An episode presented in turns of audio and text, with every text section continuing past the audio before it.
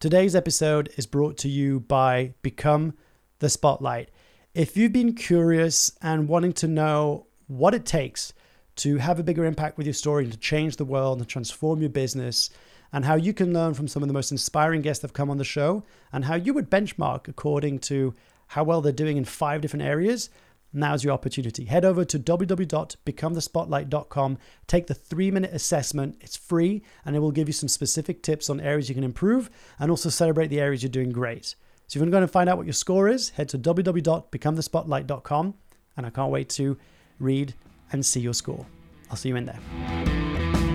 Hi, and welcome to the Unconventionalist podcast. I'm your host, Mark DeRoost, and this is the show about what it's really like to turn your message into movement. Each week, I sit down with an inspiring guest to distill the stories between the ups and the downs of the journeys and the lessons learned from both. I have a very special guest today, and his name is Alex Holmes. He's the author of the brand new book, Time to Talk. Now, if you've been thinking about raising awareness around men's mental health, if you want to talk about what it means to be a man in today's modern society, and if you're looking to overturn the hypermasculinity narrative that's been portrayed in today's society and media over the last decades, if not centuries, then not only going to enjoy the book, but you're going to love today's conversation about what it takes to build courageous men. We dive into Alex's story of how he ended up discovering the power of therapy, how, as a journalist, he realized there's a difference between news and features, and why he became obsessed and passionate about sitting down and talking with people about their stories, hosting an award winning podcast, and then compiling all that information, so much more into this book. It's a powerful conversation. If it touches you or moves you in a certain way, please do reach out. And if you enjoyed today's conversation, please leave a rating and review over on Apple Podcast and make sure to subscribe to the channel over on YouTube and leave a little thumbs up and put the alarm bell notification to make sure you don't miss a single episode. It helps spread the word, it helps change the world. So thank you so much. Now, without further ado, I give you the one and only Alex Holmes. Alex, welcome to the show. Thank you for having me. Thank you for having me. This is super happy to be here. Yeah, really, uh, really grateful, and um, and thanks also for being patient with the whole link issues. And it's it's part of I find like it's part of this new world of everything virtual and online. Mm, mm, Um, mm. But I'm excited to talk to you. I'll be perfectly honest. I didn't have time to finish the book. I have uh, read through it, and uh, and I'm really. uh, It's it's one of these things. It's like first of all, I don't know if you know a little bit about my men's health is, and especially mental health is like a big topic close to my heart. Yeah. And I just wanted to, from the get go, just wanted to say thank you for your, um, your honesty Mm. and your and your willingness to be open and vulnerable about your background story, about your own um, bouts with mental health and your journey about how you stigmatized it and felt wrong to suddenly opening it up, getting your friends being taking part. So that's just Yeah. I literally just wanted to kick off with that Thank you. Thank you so much. um, and there's one thing. There's there's so many ways I wanted to start this this conversation, Mhm. but I think one of them being very selfishly that I'm on the other side of the book journey, which I'm in the moment of writing it, and you've just published yours. I just want to get your thoughts real quick on how does it feel to actually hold the book, I actually know that it's out there. Like I'm just super keen to hear it from you. so, holding this book is like it's like you've been holding a well kept secret for like Mm. I don't know. It was like it took me nine months to write the book, and then there was a and there's like a th- three month waiting period while it gets processed, published, copy edited, asked questions, legalized, all of these different things, cross checked, Yeah, all of that yeah. stuff. That just doesn't happen. That doesn't involve me. It's just there. Like they're just doing all of this stuff. So then Yeah. I was kind of antsy and being like, "Oh, what's going on? What's going on?" And then um then I got a box of like ten copies so far at the beginning, and I was like, "Wow, this is the actual book. This is the actual book." Like I've I've, I've had the PDF already because you know PDFs are easy to to get, Sure.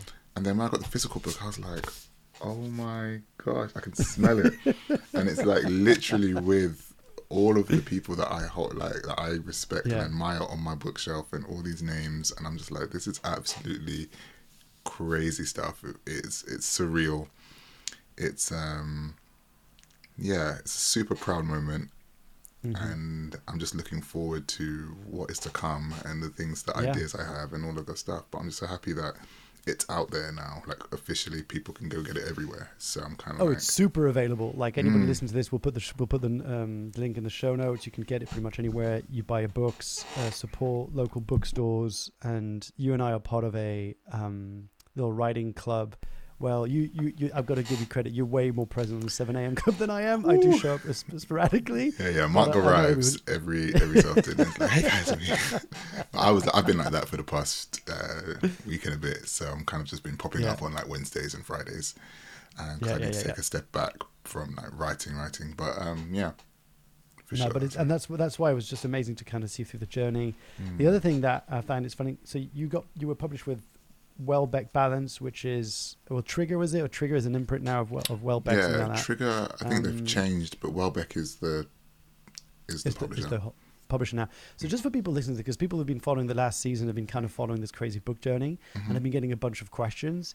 Um, this might sound like a weird question to start with, but I'm just going to get the geeky book writing stuff out of the way so we can get into the meaty, juicy stuff. yeah, yeah. And, and that is why why did you go down the road of finding a publisher versus self-publishing your own book? Like, I'm just curious, was that something you even thought about? Were you juggling with, with the pros and cons? So, you see me, Mark. I'm somebody who just doesn't it like. I like I work hard. Yeah, I work very hard, and I do a lot of things myself. And sometimes it's just nice when things are just done for you. there is no reason why I didn't do, um, why, why I couldn't have done a self-published book, and there's no Yeah. reason why I couldn't have done a, an ebook myself. And there's no, no reason for any of this. It's literally just down to the fact that I would rather have somebody just commission me, and I could just Yeah. get paid, and I can write the thing. Um, and the thing is, I, I had a bit of, I just had a bit of trouble with, with, with that sort of stuff as well because um, obviously I've got my own podcast too, and Yeah. be, and and I struggled with being on a network with that. I kind of bounced from network to network and like you know Mm. collective, and I wasn't getting what I needed from it and um and stuff. So, I intro, like, but, but, but, just to get those people listening to this who don't know what, what networks are Oh. okay, mean. So yeah. basically, if you don't mind, just explain for people who have no idea what you're talking about. Yeah, yeah, yeah. So, so um, I so like so a network essentially is a is a, a like a collective or a business that kind of looks after the podcast, get like sorts out um say engineering, marketing, getting guests, doing all that stuff. You just literally just turn up, go to the podcast studio, record, um, get the audio. Obviously, then you put it out, but they kind of have channels where they kind of push stuff out in in that way. It's like an added support in a sense Yeah. um like you know like acast is one um when they have original podcasts they've got stuff there. Um global is another. Um they've got loads of different ones uh, that are out there. And um so yeah when i was doing that i was very much like I, I kind of left that and i started putting all of my effort into the podcast and kind of like looking after that. So to actually add a self-published book on top of that would have been I, I don't know how I don't know if I had the resilience to be able to stand there and be able to do that. Um, but I'd always been because I I I did have a book podcast back in between 2016 and 19 called Mostly Lit, and um, I was very aware of the publishing industry. Like I was very aware it was a so you know I'd spoken a lot with publishers such as Penguin, Pan Macmillan, Bloomsbury, Simon Schuster, all of those guys for their guests and the authors and their books and stuff. So um, I was very aware of the industry. So it wasn't like it was uncomfortable for me to kind of be like, this is my proposal. This is what I would like from you know what I mean. So it wasn't hard in that sense. Yeah. But um, it was just more Was it well you know like received? pardon. Was it well received? Like when when you started going around and saying, "Look, I've got this thing. I want that. We need to talk about, you know, men, and we need to open up about, you know. Yeah. demystify these myths that men are being told." And like, I'm just curious because I know because it's it's for me. Obviously, I mean, people listening to this show know that this is a Mm. a topic that I find super important, right? But I'm just wondering, when you were going out there passionate about this, did you find that people were well? Um, Yeah, it? like it's it's it's a, it's still a very difficult topic to get commissioned if you don't have like a huge huge brand behind you. So you know there are so Mm. many guys who are writing about this stuff in very different ways to how I'm writing about it, but they're writing about this stuff. But then but they've been doing it for a while, so they've got this kind of stuff behind them already, and they have this um, kind of really machine already. but um, it, it did take it did take a while. It took a while to be able for it to get picked up. Um, the book that you have there wasn't in wasn't the way I pitched it. I pitched it. I pitched it as you know. My whole thing was I wanted to write essays on masculinity, and I wanted to kind of really delve deep into what that what that looked like for me. Yeah. Um, so it was like you know, like I, I don't know, you know, David Sedaris. I don't know. Oh no, so he's, an, he's a comedian slash um obviously author, writer. He's very funny, very very very brilliant writer, and he writes personal essays. So he's pretty much an essayist. That's kind of his thing. He has done a few fiction novels, and one of his books is called "Dress Your Family Family in Corduroy and Denim," and that was the one thing that um that was the fir- that was the first book of his that really grabbed me because he was so honest, so raw, so authentic with what he's saying, but he's funny at the same time. It's like it's really putting he puts his family out there really and truly. It's like Yeah. you know, and his Yeah. life and his ideas growing up, and he kind of really gets you to the gets you to the core of it. But he um, but it was kind of his stuff that really kind of inspired me to think, oh, I could write something like this because I don't see these kind of funny essay. Everything's so serious, everything's so heavy, everything's so. Or it's completely the other side. It's like satire, kind of Or it's, comedy or to it's too and satire. And I wanted Yeah. to kind of be in the middle. Um, you know, be in the middle, be able to write and read these these, these things, have it very authentic from my voice, and um, that just wasn't what was required at this time. so at this time, Yeah. um, it was really about kind of pulling off conversations from my podcast, going actually having active conversations with uh, with other men, really b- b- like building up that connection and communication with their stories, and then looking into my own stories, and then adding them Yeah. into the into the book. So um, and that's how Time to Talk formulated it. As you got it there, that's how it formulated. But um, Yeah, and, and and what you're speaking to, I just want to point underline what you're saying, which is uh, Jada Selner, who's um, a friend of mine who used to uh, co-founded Green. Um, I should know this Green Smoothies. I just forgot. Actually, did she just come on the show? I've got a dad brain at the moment. Um, anyway, so she co-founded this amazing smoothie company, and uh, she just got signed up with kind of one of the big major publishers. And she said to me, the book that I pitched is a, is completely different than the book I'm actually writing. Yeah.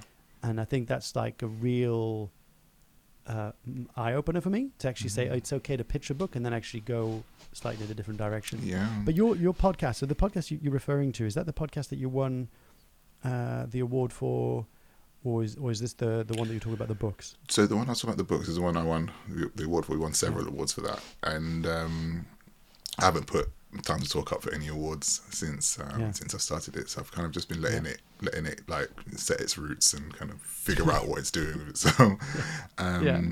but yeah, I- we, But we- congrats though, like I, I, want to say congrats because Yeah. the award the, was it the British Podcast Awards, right? The best British podcast no, awards. it was um, it was it was like British blog. It was um, best book podcast. It was um, it, it was on a British podcast. I think it came like I think it got a bronze award. I think it got a bronze award on a Hey, British podcast. That, that, that is a pretty award, yeah. that is an achievement. I never got nominated. So Oh. That's always been like my pet. I've never got nominated.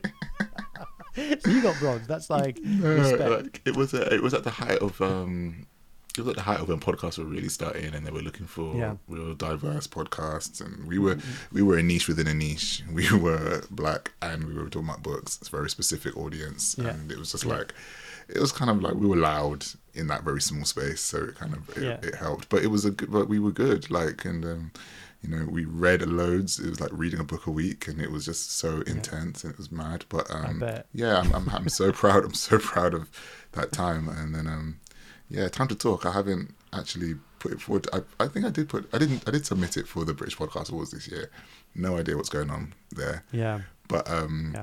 yeah it's not Well, the fingers end crossed. Fingers crossed that. Fingers crossed. They, I, I submitted it one last. time. I was like, okay, just one last time. I'm just gonna go for one. You know, I keep on getting my heart broken. It's like one of these. You know, you go approach a partner and they keep on breaking your heart every time. But you know, I'll just just keep putting myself up that.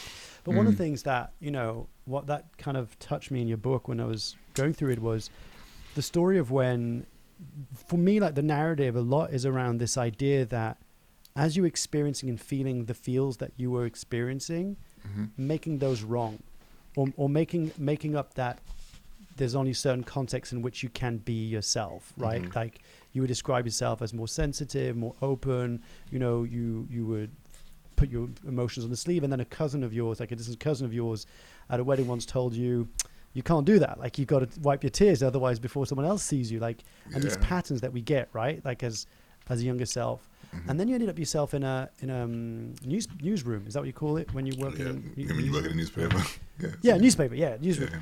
Um, and it was this very kind of almost not hyper masculine. I want to. I, I, I don't want to assume, but there seemed to be a lot of this kind of laddie banter again, kind of patterns being reinforced around what being a man means and Mhm. what fitting in a man is. And I'm curious for someone listening to this and who might be identifying with that, with this idea of, I feel like um, I don't belong, or I feel like there's something wrong with me. I don't associate to the projected image of what being a man means. What was that like for you to feel that and to go through life feeling that feeling versus what the reality was telling you should be? Lonely. Yeah. Very, very lonely. When you identify so differently to everybody else, or when you feel Mm. so differently to everybody else, like I was never into football, and all of my male cousins were. Mm. And there'll be times where I'd try to fit in, go and say a football a football team's name wrong, get the get I confused, so get that. so embarrassed. I had to just sit on the side while they all play PlayStation and look at me like, "What's he doing?" Um, um, Michael you know, Jordan's a great player for Chelsea. He's really like, yeah, he's fantastic. He's fantastic, isn't he? Just like you know, you know that, that that shot there that he did. You know, and they're just looking at me like, uh? um, Yeah.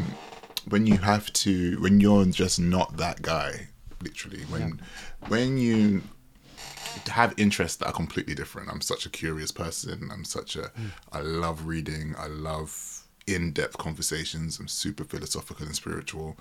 Um, I like getting to the nitty gritty of a conversation. I like going deep. Um, I like doing all of that. A lot of the the people that I was around just weren't like that. They just didn't have that space. So it was kind of lonely, really just hmm. sitting down. Like, I'll just be the guy that's just in his book. And they'll be like, oh, why is he? Like, oh, yeah, Alex is reading again. And da, da, da, da, da. he's the brain box. He's the brainy one. And I'll be like, I'm not necessarily the brainy one. I just like reading. If I was watching films all the time, would you say that I was a that was a, a student of film? Movie Would guy. you say that? Would you say I was a movie? You wouldn't. You would literally say, oh, you're watching TV all the time. Like, you're not really learning Yeah. anything, are you? And Yeah, yeah. it's this kind of thing and you and it, it becomes your identity it becomes that it becomes what you feel valued for. And i carried that value with me. Mm. I carried that pressure when i was at school. I carried that pressure through university. I carried that pressure through working.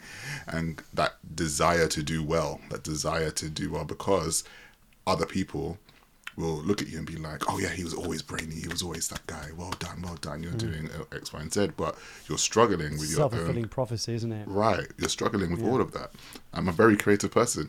Um, I always did performing arts, but nobody ever looked at the oh he's oh he could be an actor, he could be a, a singer, he could Yeah. be all this different stuff. Nobody ever looked at that. They were like lawyer, interpreter, teacher, and doctor. Like, and I was like, this is so weird. This is so strange. And here I am, a writer.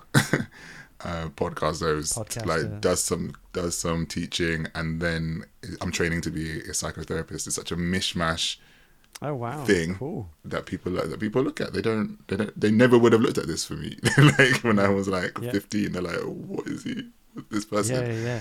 So um, Well, it was interesting. So, well, you know, again, I think what, like, your book is kind of packed with also some, you know, studies and stats. Mm-hmm. And and one thing I and I remember reading an article in Men's Health magazine out of all Men's Health Mm. on a report on uh, on stigma and mental health, especially in the Black community.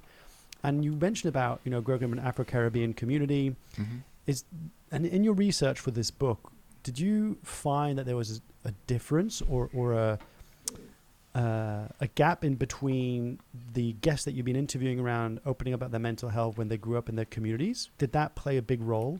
Did you find in their journeys of, of opening up?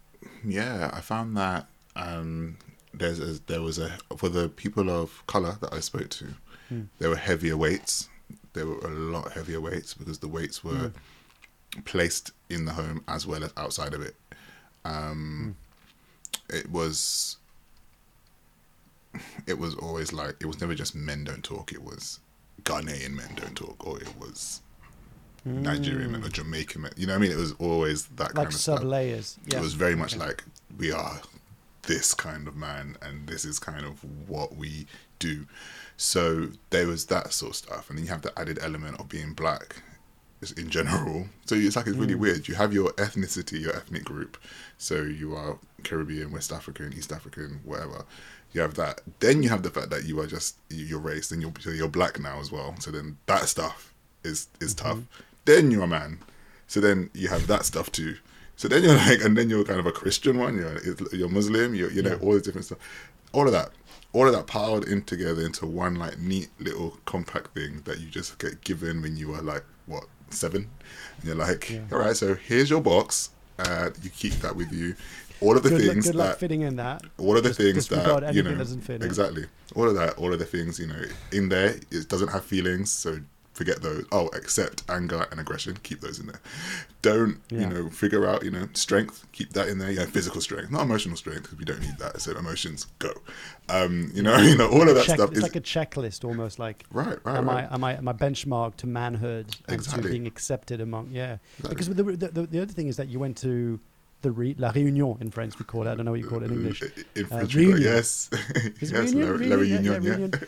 And I thought that this so this is for me that was like a, I know it's, this sounds silly especially from a white guy but it was Mhm. like this interesting realization of you going to la réunion and realizing that what it was like not to belong to a minority Mm. and actually just being like oh this is like a whole other layer that I haven't experienced Yeah. yet before we go there you're French aren't you yeah half Oh, half French okay. yeah that is so cool half French Because you say it Yeah, so yeah, so you say dad- it so easily, like you. I was like, I, it took me dad- ages to figure out how to say it. my well. dad's French, and I always say like nobody's perfect, right? But it's yeah, my dad's French, my mum's British, Yeah. and um, but I never heard like you're the first person Mm. literally in English literature that I read uh, reunion. So I was like, oh, is that how is that what it's called? Like it's just yeah, stupid. reunion. Yeah, But, um, it's um, it was um, it was such a multi. Like I don't know what you've probably what you probably know as somebody who is part French, but for me as a British person, I've never been. You've I've- never been, no, but I, I don't know what I don't know No. whether I don't know whether it's come up in conversation or anything. But um, and because there's a whole particular there's a whole political thing around the the the departments out to sea and The the, territories out to sea, Yeah. the dom toms and whatnot. So, um, but uh, reunion is like it's like a, it's like the population is the same amount as say a borough in London. Um, they've got these mountains right in the middle, so everybody kind of lives around it. And then the more Creole you are, so the more native you are, the more inner land you live. Um, And Okay. so there's many of them that just live in the mountains and these small communities, and it's so cool, such a dope place. Um, but it's very French at the same time, so it's a weird thing. Um, it's it's part of the EU, but then it's like yeah, it's it's strange. But It's a mixed match, and the, and, the, and the match. language. The and language people who people who, who yeah, go go for it. Go for yeah, it. as I saying, no, yeah, they they it's French like Yeah. everywhere you go, it's like a weird it's French Creole. French. Creole Yeah. is like, but And it's uh, it's it, when you when you hear Creole, it sounds like someone's speaking French, but like yeah, it really, weird. Like you reckon, Yeah. yeah, you, yeah. it was really good because um, I I I obviously Jamaican patois is pretty similar. So when I was in class, I was teaching the kids Jamaican patois, and I was talking to them about Notting Hill Carnival and the kind of and what Yeah. juve means, and they're like, "Oh, Yeah. juve," da, da, da, and I was like, "Yeah, juve," and then da, da, da, and all this different stuff, and they're kind of breaking it all up together. Um, and then they were like, "Oh my gosh, it's so good!" And when you listen to some of their stuff, I, I, I can hear the the the patois roots and all of these different stuff. Mm. But um, on the multiculturalism piece, it's like so many different communities are there. You have Southeast Asian, you've got East Asian, you've got African, you've got um, um, indigenous white people there. Um, and then you've got the metro people from Metropole, so the people that come from Paris and live Yeah. on the coast and whatnot, and they're the ones that get all the private tuition and do all this different stuff. Yeah. Um, but the the those four categories, the you know Chinese, the Southeast Asian, African, and then the white um, indigenous people, they have really come together and really connected with one another to such a way that their whole identity is them being islanders. So their foods are meshed, their cultures are meshed. Their um, like on the Diwali parade, you will it, it's it's not confusing to see um, Southeast Asian people, but also white people in there, black people, African people, because they'll be like, "Oh, my grandma is Indian, or my uncle is Indian, or my cousin, or, or I am half da da da da or whatever," and they will, and there's no like a kind of melting pot. there's yeah there is no like issue with that. When i was speaking to the kids there there was this big thing of um they was trying i was trying to say the, the question was about identity how do you identify? And all of them were just like it's such a hard answer. I am reunion, well, reunionese, but I'm mm. from here. I'm this is where I am. My mom is Chinese, my dad is Indian. Mm. da-da-da, Here I am. My girlfriend is black. Whatever, like they're just like all of this stuff. So yeah, they have their individual pockets of culture, but then they work together to kind of be one. I mean, mm-hmm. and they use that just to be against the metropole, which is funny. Yeah, so here's interesting that a thought that comes up as you say that. Mm. Right, it feels like in in their in their um, uniqueness and di- and diverseness is that even a word? I don't even know. They have diversity. Di- diversity. they actually come together as one, and it's almost like did you find yourself to be in this weird mismatch of going you're all you all find a way to come together and, Mhm. and find an identity which isn't based on necessarily your skin color Mm. or on what ethnic origin your ancestors come from, but more about how you identify as an islander, Mhm, mhm, right? mhm. And and then and because meanwhile back home, if we were talking about this whole, cr- well, not crisis of identity, but this, I feel this way. I'm being told I should be this, Yep. but I don't feel like that. But then I go into a place where everybody feels like there's more of a belonging. Mhm. There's more of a sense of belonging. Because I I don't want to put words in your mouth, but I feel Yeah. like is that what you said, where you realized a passion for teaching and for Yeah. kids and speaking, what what impact it had when kids speaking up and opening up Yeah. about their stuff. Yeah, Yeah. yeah, yeah, definitely, definitely. Um, I left reunion with a deep sense of I want to work with young people. I want to Mm. work and really, really kind of I so just work with young people, work with people, have these conversations. 'cause It wasn't just the kids I was having conversations; it was the teachers as well, and Yeah. actually getting their experience of it, and then kind of like on a day to day, work, like speaking to loads of different people. Because I did tutor adults as well, because Yeah. they wanted to learn English and they just needed somebody just to be there, just to chat, and um, like literally about working with them and kind of l- figuring out what they think about where they are and their kind Mm. of their kind of understanding of um, of their culture and, and their thing. So I had a deep sense of I was, had a passion for stories and had a passion for communication and and and and and, and the like. Um, Mm-hmm. And then I ended up in journalism. So it was just kind of like, uh, so the journalism I the- thought I was going to be in versus the what Yeah. I was in. So did you go into journalism thinking that you were going to be exploring stories and you know getting deep into people's kind of heroes' journeys and Yeah, shining a light on yeah Yeah, I was. I had a, I had grand ideas for what I thought I would be doing. Um, I wanted to kind of get to the heart of the conversation. I remember even being in a um, in an interview in the last part of the interview, and they did they do this test and they did this test where I was working um, to to to see if you understand the difference between a news story and a feature. So I obviously failed this test because um, I was like, I well, failed because I didn't pick the news story. I picked it as a feature, but they still pushed me through the news the news way, and it was just so difficult for me because I was so I was so keen on getting to the heart of all of these stories. Even when I was training um, in newspapers, a lot of them I did a I did a stint in South London's newspaper, and the, the editor then was like, "Oh, you know, you're really good at interviews. You're so good at getting. The, I can hear you on the phone. Your your manner, your presence, and then the kind of stories that you write based off them. Amazing." So then I took that with me, and um, I was like, oh, "Okay, so that's some validation. Again, it's back to that whole thing about being validated by Yeah. people." yeah Um, Yeah. And then um, then I started to kind of, and then I got there and I was like, you know what? Actual news stories aren't in depth like that. It's literally very black and white. It's objective. Hmm. It's this is what happened. Cat gets this run is, over. Exactly. Cat gets run know, over. new policies where are it gets run over. for This is what happened. And here's the quote of the people that saw them happen. Mrs. Francis from number two. Mr. John from number seven, and then the counter argument from like the vet or something, who would just be like, "Cats get run over all the time," and da da da da da. We need to do X, Y, Z, and then it just be the end. And it's that's a news story, and I'm like, this Yeah. is not what I want to be doing. Um, I went into I was from general news, so that was covering murders and kidnappings and things that were just bad, like traffic and whatnot, to entertainment. that must have been tough though that must have been tough I, I, mean, I take it from someone who's from okay look we, you know from the little I know about you from the interaction we've had on our 7am club but also reading Mhm. through your book Mhm. um, it feels like you're um, like you like you're open to emotions and feelings right like Yeah. you can feel things and you can so one person might say oh, it's a murder it's a rape it's a kidnapping it's this but for someone else it might feel like whoa that's intense that's difficult and hard to dissociate from the story how did you find that experience Very hard. To to be told to go down to somebody's house and knock on their door relentlessly and to see to see if they'll speak to you because they've just lost their son and you want to know whether they their son was affiliated with crime anything to do with anything bad basically you Mm. want to basically get the get the get the goss from Yeah. these people you want to knock on their door you want to stand on their doorstep um as i said i did some stuff with in, in the um on the entertainment desk and i had to do the same for like more high profile people kind of like ringing their buzzer and kind of really wanting to like like really distressing is really distressing stuff you to do and it was emotional it was really emo- like i was like Yeah. what am I doing? The, but the but there are I, there are highlights. I mean, I did a I was on a late shift once, and I did a story speaking to um um a gran who lost her daughter for sepsis. I mean, we had this big sepsis thing happening in around 2016, 17. I think that was really bad in the NHS.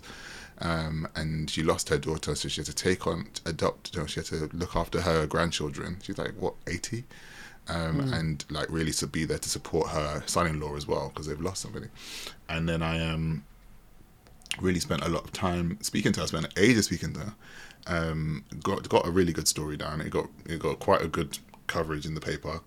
Um, I sent her some flowers because I was like, this is so sad. Like to think that you you know your daughter got a scratch and then it and it went downhill from there. Literally, all she was doing was mm. gardening, and the NHS didn't mm. really help. And um, and it was just so sad because I was like, wow. But the, I mean, it it got a good show and it was a very good mm. report. But I was also like, this is so sad. Like, you know, people. This is just one story that is just there, and then it's just, and then that's it. It's gone. Like, there's no. Yeah. I, I wanted to be able to kind of follow up and keep the story going and doing that stuff. But it was really emotional. Really emotional stuff. Hey, we'll get back to the conversation with Alex in just a minute. I wanted to share with you something that I'm really passionate about, and that is to help people put themselves out there more so they can have a, a bigger impact uh, and make a difference. And I know that so many people understand the power of raising your profile and, and building your personal brand, but it's so uncomfortable for so many of us that I've come up with five different principles that I've analyzed across all my guests that have come on my podcast that have had a huge impact on me and probably on you and, and on the world. And I identified these five areas that it turns out we can all benchmark against each other and see where and how we can improve. I've built up this this test to help you analyze and get some insights into the specific areas that you can tackle and focus on to improve your ability to impact the world with your story. So if that sounds like a plan, head over to www.becomethespotlight.com. Take the test, it's three minutes, it's free, and it will give you some insightful tips on how to improve the areas in which you could be doing slightly better and celebrate those that you're already doing great. So once again, it's www.becomethespotlight.com, and I can't wait to see your, your score. Let's get back to the conversation. So, at what point did you uh, therapy come into the conversation? Because I know that that played a big part in your journey he- to of healing, of coming home. Because the big, one of the big topics I found was this idea of coming home, Mm. of like not only coming home, but like being okay with who you are Mhm. and being okay with not being okay. Right? like, um, so, so when did when did therapy kind of come in, in into play? I've been in therapy. So I started journalism in 2016. I've been in therapy since 2017. Um, Yeah. And I think one of my friends said to me, I think this was one of the triggers. Um, there were several things that happened, but th- she said, "You can't. You're gonna go. You go to work and you feel stressed. You come home and you know your home life. You feel stressed. You have your friends and your friends are draining you. Where do you find peace if you're consistently being Mm. drained in all of On those edge. three areas of life. So I was like, wow. And then I started thinking about kind of where I was emotionally and all this stuff. I'd had three panic attacks at work because of the pressures that I've been under, so anxious. Um, my body was reacting badly to it. I had showed signs of rheumatoid arthritis because of my immune system was kind of reacting against itself. And that's something that's Um, usually for much older people, right? Yeah, yeah, yeah, Yeah. Um, and when I get stressed to this day, my joints start to hurt, but I, Mm. work, I work with it, so I'm trying to like reverse those things. But um, and um, so yeah, I was doing all that. So I was like, I need to go to a therapist. I don't think because the doc, the NHS weren't helping me. Um, and I just thought, you know what, I'm gonna have to put some serious investment into my own self and really go and do this. And it just showed up. It did all of the stuff that I was kind of avoiding. Thought things that I had um, kind of moved through. Thought I'd thought I'd moved past, but I hadn't moved through. So it's kind of like you know, friendships. What kind of friends? What did I have around me? Hmm. Um, how was I communicating with my parents? Now that I've been, uh, because it's that psychological thing of I've been away at uni for five years and I've been abroad, and I've lived by myself and I'm independent and I know what I'm doing and da da da da da. But you come back home and you slot back into your position in the family Yeah, and it's this thing, you know, what I mean, and you've been living at home and you can't do much because society's like, it's not easy for you just to move out in London and just go and Yeah. live. So um, I was under, I was going under, I was undergoing all of that. At work, it was super stressful because it wasn't something that, as I said to you, I wanted to work with people, young people, Yeah. speak to them, to do it. But I was in a profession that was hard for me, like because Mm. I it wasn't. It was very ego driven. It wasn't necessarily about people as much as it is about people in a way. Um, it's about the bottom line, which is the editorial line, and making sure Mm. that you get the story no matter what If it bleeds, it leads. there we go. So it's all of that stuff, and um, yeah, so yeah, I had the breakdowns. Um, I was always told that I wasn't, I wasn't quite there yet. My um, editors, you know, it was always consistently something about my writing. It wasn't there. It wasn't this. It wasn't that. da, da, da, da. I don't think you're ready. I don't think you're any of this. But you know, mm. my white counterparts were being paid more, or given more opportunities. We're doing all this mm-hmm. different stuff, and we had the same level of education, same level of experience. But it just has just so happened that they were ready for all of this stuff. So mm. Um, it was very stressful. It was very stressful. You felt like you couldn't speak and all that. So, but it was great that I had therapy there because it was a place for me to then know that I could go and be unconditionally heard and listened to, and it gave me the confidence to speak about things and be able to speak about them. So over time, those conversations really grew and grew and grew, and then I started having those conversations with my friends and like leaving friendship groups and finding new ones, having conversations with my parents, understanding how to communicate with them. Um, you know, I, I changed jobs. I left that one paper, went to another, realized that journalism in general wasn't for me. So I kind of just took a step out of it. And then I started doing the podcast full time. Um, and I started doing, um, I started freelancing and kind of taking a, just, just taking a shift away from those stuff. So, um, and just hustling. That's what I've been doing since 2019, just hustling. Yeah. Um, But and So, yeah. and it and it and I lo- and, you know and I, and I love I love the journey. I love the fact that you also mention a few of the people who inspired you in the book, but also you know high profile people opening up about some of their stories, right? Like mm, from Stormzy to um, Phelps and so forth, who kind of gone through similar journeys. And there seems to be a pattern whereby, you know, when we open up about our journey, I always I always say this, right? To like clients and, and people I work with around, someone somewhere needs to hear your story to not feel alone and have a Mhm. sense of hope. And I feel like by writing this book, right, which time to talk, and it's interesting because it's this whole idea that talking saves lives. Right, does. it's kind of it's, and especially especially men. Um, mm, when, You know that that that talking says like, have you seen a shift since? Because I know obviously that I'm guessing there's been a bit of a healing journey inside of you and thus Mm. the book.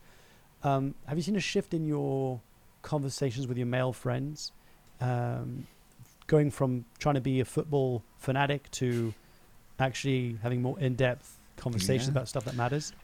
So when I said earlier about how I changed uh, friendship groups, I started kind of. There was a point where I only had like one or two friends. I just said I Mm. don't really want to. I don't want to know anybody else. I'm okay. like I really had that. I tapped into that toxic masculinity. I was like, I just don't want it. I just don't want to I'm know done. people. Um, but what I had to start doing was really inviting that idea of having friendships, the kind of friendships I wanted, the affirming friendships, the nurturing friendships, um, the Mm. nurturing male friendships, and um, lo and behold, I did. Like the the male my the male friends I have are my brothers, and they are the people that I go to when I'm really like happy and and ecstatic and joyful, and the people that I go to when I'm really sad and down, and they they lift me up, and vice versa. And people that you you need to find people you can lean on, um, that can Mhm. kind of prop you up when you're not feeling too good or feeling too great.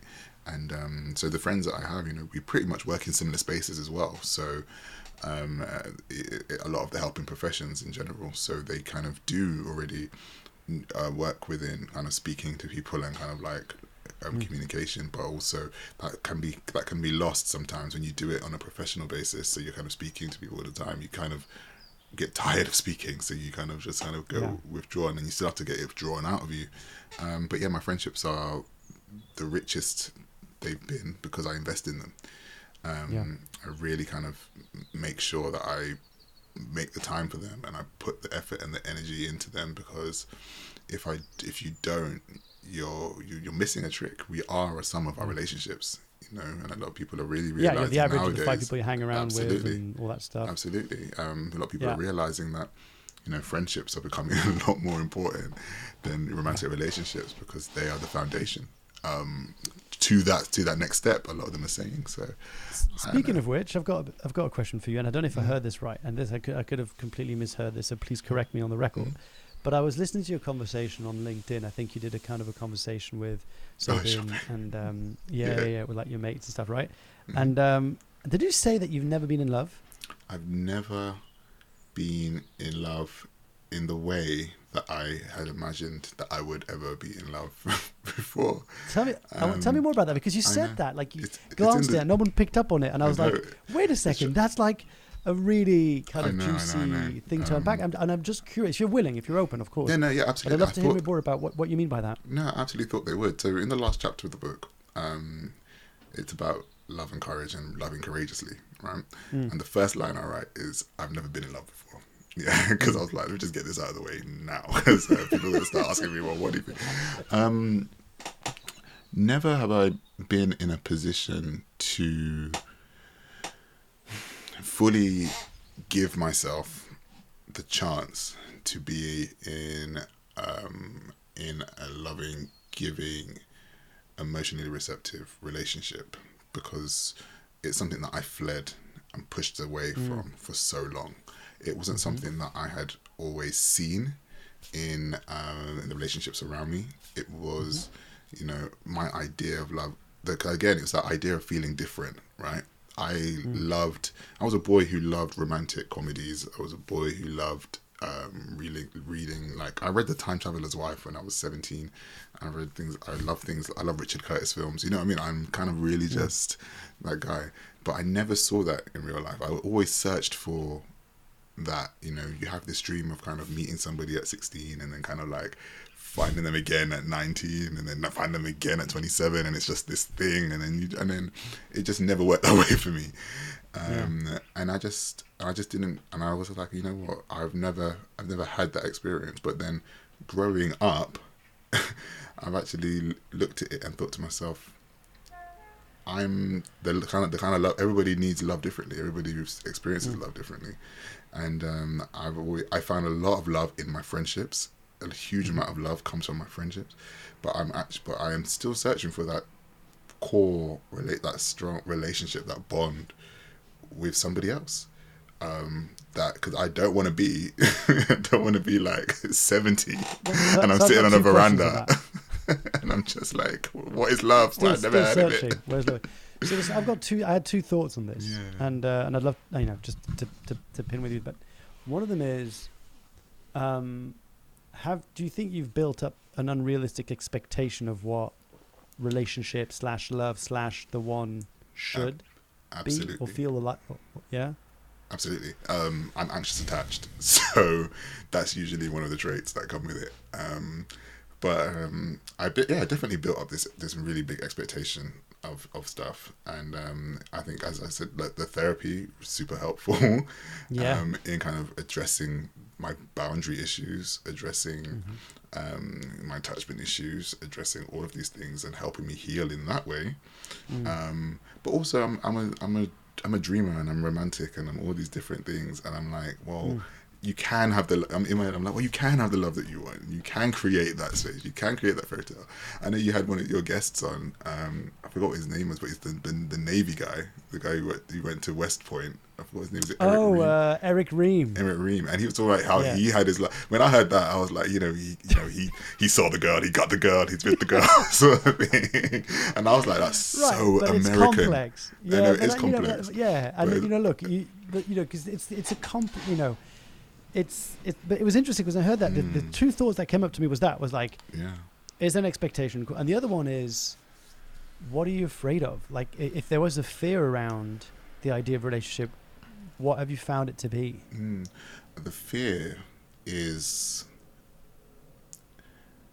the fear is giving yourself completely to somebody else, to really have somebody there in your corner who can, you know, who sees you for who you are. I mean, ideally, that's what you would want, right? You want somebody who can see you for who you are and can, can be on your side and can be, um, you know, men typically ask for permission a lot of the time. They ask for permission to feel, you know, it's very army like, you know, permission to feel, sir, permission to this, to there. It's like all of that. Yeah. Um, and um, I, you know, I would love to be in that space where I can give myself to somebody and actually really see and be seen and be heard and be loved and be felt and be mm. accepted. And I, while I and you know but the process for me is really doing that for myself. So I know mm. what to to bring Yeah. which is kind of which is one of the main which is one of the themes of the book is self love and self acceptance because once you get there bringing that into a space and I've needed to be on this journey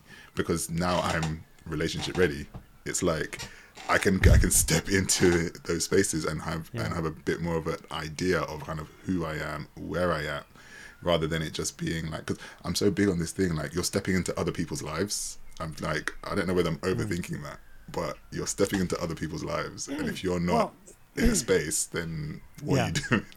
you know? There, there- there's there's a couple of things, right? And and again, um, you know, you remind me of a friend of mine who was going back and forth about this. Like he's always been in complicated relationships, and and the the way I see it is like it's so much pressure for anyone, Mm, for you, for the partner, for the relationship. It's like the way that I often represent. It's like imagine a it's a small little seed that's being planted, mm, and it just needs a bit of air, a bit of water, a bit of nurturing, and the only thing it for sure doesn't need is being stamped on or whatever, and that takes time, and it may or may not come to fruition.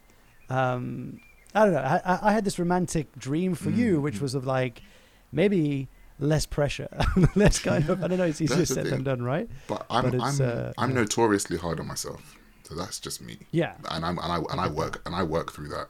But um, I'm very op- as you said, I'm very open to kind of being in these spaces and, and just learning as we go because I know that I'm not, you know I think one of the one of the, the the magical benefits of therapy and really kind of going through this journey and this healing journey is to understand that nothing's perfect perfection does not exist so and that's what I feel already as, as an ideology but understanding that and knowing that there's going to be no perfect relationship there's going to be no perfect per- there's going to be there's going to be something that is going to be a bit like oh, I don't really Yeah. but it's about kind of loving through those imperfections and really moving forward in that Yes, and it reminds me of one one thing in particular. I got a meme from uh, from Elena, a, a friend of mine. Um, she said, and it really it stuck with me. It said, "If I ask you to list down the things you love most in life, how long would it take before you put your name down?" after myself after the word myself yeah, well, yeah, well, just like my me, right? Like yeah I know that I would. When I heard that, I was like, "Damn." Mm, I wouldn't even thought about putting myself down, right? Yeah. I would have put like all the You're- things. Yeah, you're probably not there yet in the book, but there was a bit where um, um, was? I was at Afropunk in France, in Paris, Mhm. with a few friends, and um, we were lounging. I forgot what the park was called. We were lounging somewhere in the park, and um, my therapist the week before had said, make a list of all the things that you love about yourself, and like, well, love about yourself, not like love about yourself. And I was talking to my friends about this, and I said, I can't feel this. I can't answer these questions. And I was teary hmm. because I was like, I can't answer these questions. Hmm. Why can't I answer these questions? I, I should be able to love myself. I should be able to do that. Why is it so hard for me? Why am I stuttering on this? Hmm. And they were like, that is so sad because you are one of the most lovable people. You are kind hearted, all this stuff. They were saying all these things. Words of affirmation is one of my top love languages. They were saying all these things, and it was great for me. But it was like, why couldn't I say it for myself? And then that was kind of the next thing that I was embarking on. It's tough, man. I mean, I'm, I, you know, I've been in therapy on and off since I knew I was going to become a dad. Um, the moment I knew I was going to become a dad, well, it, you know, ish, it sounds very romantic. The moment it was probably like a few, a few months after, but I decided I want to get, I want to get therapy just to get, you know, go through some of my shit and hopefully not pass on some of the stuff that's been passed on to me. Mm. And and I don't know about you, but one of the hardest things I find in my journey is accepting all of me, not just the good boy, good sides of me that make me look good and people will validate or appreciate, but actually the shadow, the the parts of me that I'm ashamed of, that I would hate anyone to real know about me, and that I know that for me, that's the journey of coming home, of accepting whole, right? Of Mm. saying that I have light and darkness, I have shadows and, and light. Um, how has your journey to self acceptance been? hard very hard journey um Mm. and i'm there though i'm, I'm very accepting of Mm. myself as i Mm. said i'm very hard on myself and i know that i'm hard on myself so i take the added steps to not be so um i you know what i mean i'm i can be ve- and I can- I can be a very particular way but i'm also very clear about i'm very- clear about these things um, and I can define myself in so many different ways and list off things that I love about myself and do all this stuff because I've been doing that work daily to to Mm. really get right with me. So, as I said, if we're going back to the relationship stuff or making new friends or stepping into a new workspace, I can just stand up there and be like, so if I was to go back into working in the newspaper to tomorrow, I know exactly what stamp I'm making, and I know exactly who I am, and I know exactly what kind of stories I want to do, and I know exactly, you know what I mean? I know all of these things. No Isn't one can tell me any different. Yeah. But when you've Yeah, walked yeah, into these spaces, into these relationships, into these workplaces, into these friendships, and you have no idea who you are, it's up for interpretation from everybody else, and, And you're going that's to where take the on, journey, and you're going to take, and you're seeking everyone else's validation. all of that stuff. Do you find so? Do you? This is like a really weird, random, selfish question. Love them. Do you find it hard now to have kind of surface level conversations with certain maybe of your old friends or family members, or or are you okay with kind of? I understand that certain people can go to a certain depth Mm. and some is not, and Yeah. I'm okay navigating both spaces. I'm I'm a very accepting person, um, and I meet everybody where they are, and I feel feel like the joy the joy the joy in that is just saying. This person is someone who is lighthearted and wants to wants to laugh all the time and wants to take the mick and wants to just be wants to wants to break the tension with the fuse because they have a reason for that. Don't get, Mm. don't get to, they have a reason for wanting to be that person. So I run with it, and I'm just like, okay, so this is what we, this is. All right, we're we're, we're at taking the mick level today. Okay, I'm meeting you there, and that's it. Like I'll meet Yeah. you where you're at. Um, and there because there are a time and a place for the, for a lot of these conversations and for these things, and some people don't want to go there. Some people can't go there. Um, and I'm and I'm not always best equipped to go there with people, but all I can do is ask the question and just meet them with what they give. And one of the things about vulnerability and conversation is that you have to really set the set the set the parameters for trust. You have to offer up something in order for that to be kind of given back to you. So if I'm put, putting Yeah. something on the table, then I can just then that gives them to the, the room to say, "Oh, I'm going through a similar thing. I'm experiencing a similar thing. I've had this experience, or not, and that's their choice." Um, so that's Yeah. really up to them. being being open to either. Being Yeah, open to either. So I'm just to. conscious of the time. I just realised that the hour just went through by.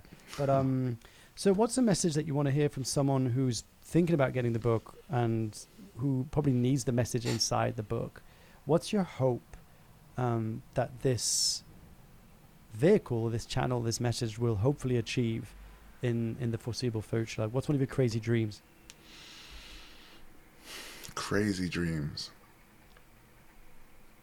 I'd love to be accosted in the street and be like, "Your book made me realize that the person I was with was rubbish, and I needed to get out of it." No, um, it was Well, that's more. cool. Um, yeah, that would be Yeah, amazing. that would be so funny because I'd be like, "That's a that's a own that. story. Yeah, yeah. That's a story for the gram." But um, but I also want to. I also want to be able to. I also want there to be instrumental in building courageous men. Um, Mm. and courage you know the masculine idea of courage is this running into a burning building and and saving the cat i don't know if you watch this is us um on Yes, Amazon I, I've Prime, only, I'm, I'm only in the first kind of episodes. of of season one Yeah, okay so i won't spoil it for you but there's yeah. a similar conversation running running into I'm trying to think about where I'm at in that. Yeah.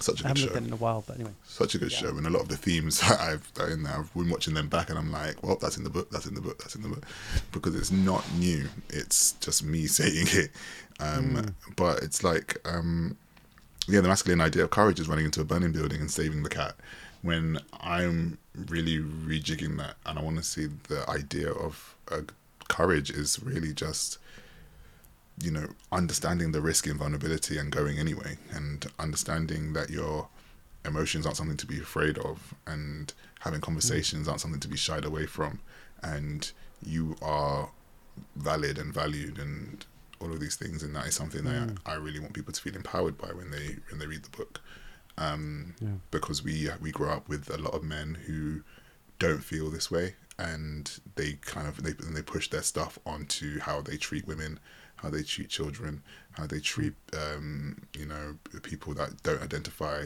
in the same way that they do. Um, racism is the like racism and patriarchy are the are the beds of what has built this society for so long. Um, I think once we get to a stage where we really understand that those are intertwined it's important to kind of be able to detangle ourselves from these things and really have the conversations.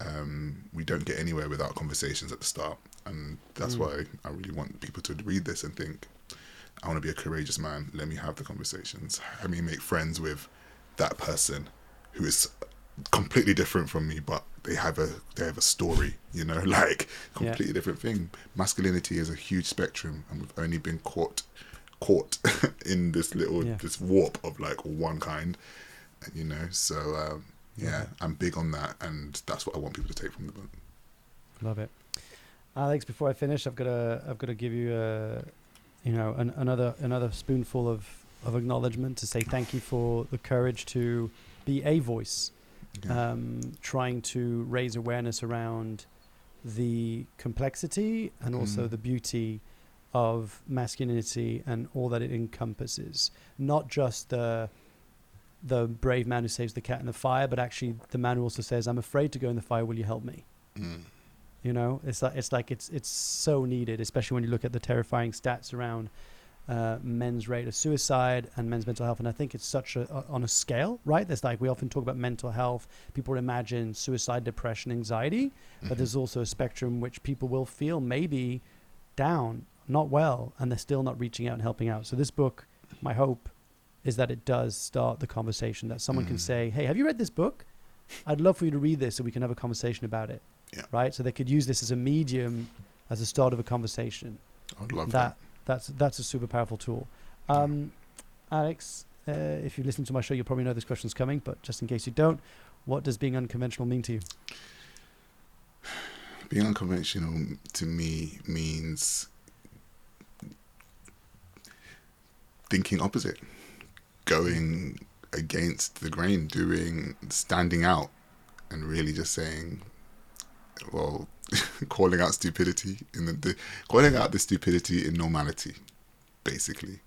Um, there are so many things that we look around and think oh this is normal but is it? It was it normal?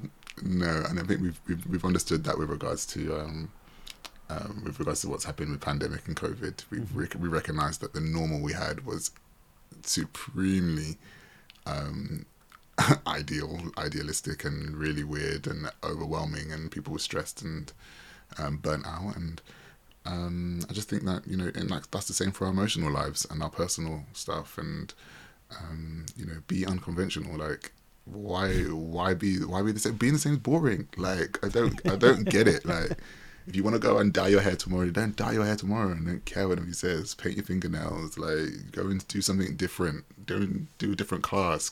Buy a unicycle. Yeah. I don't know.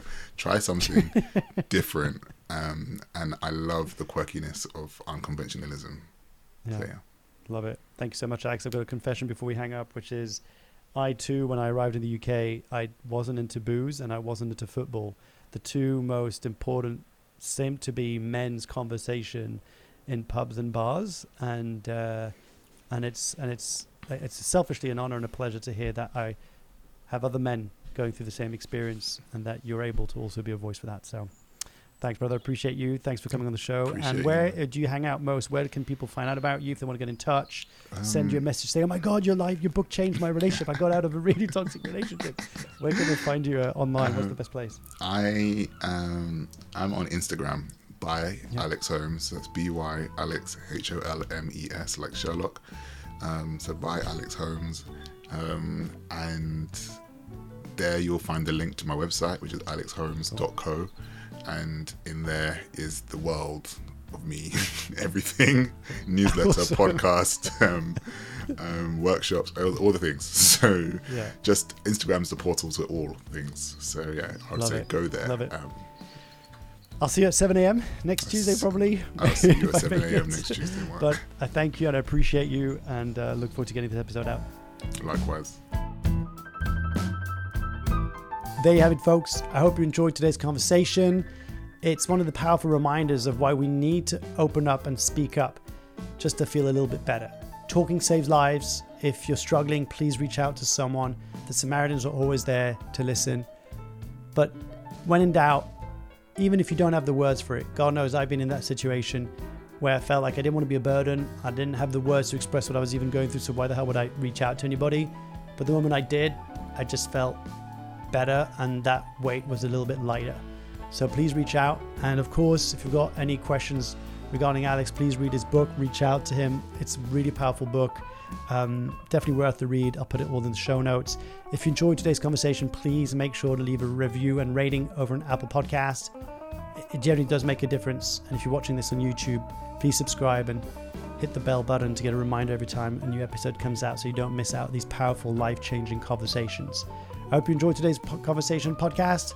I'll see you next time. Until then, remember your story matters and your message has value. I'll see you then.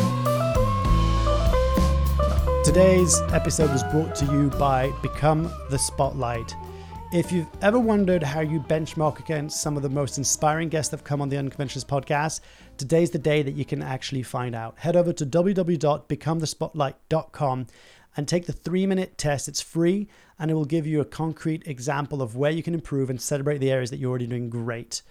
It's been a game changer for so many people taking the tests. I'm so grateful for all your emails and DMs and messages and how much that's helped you.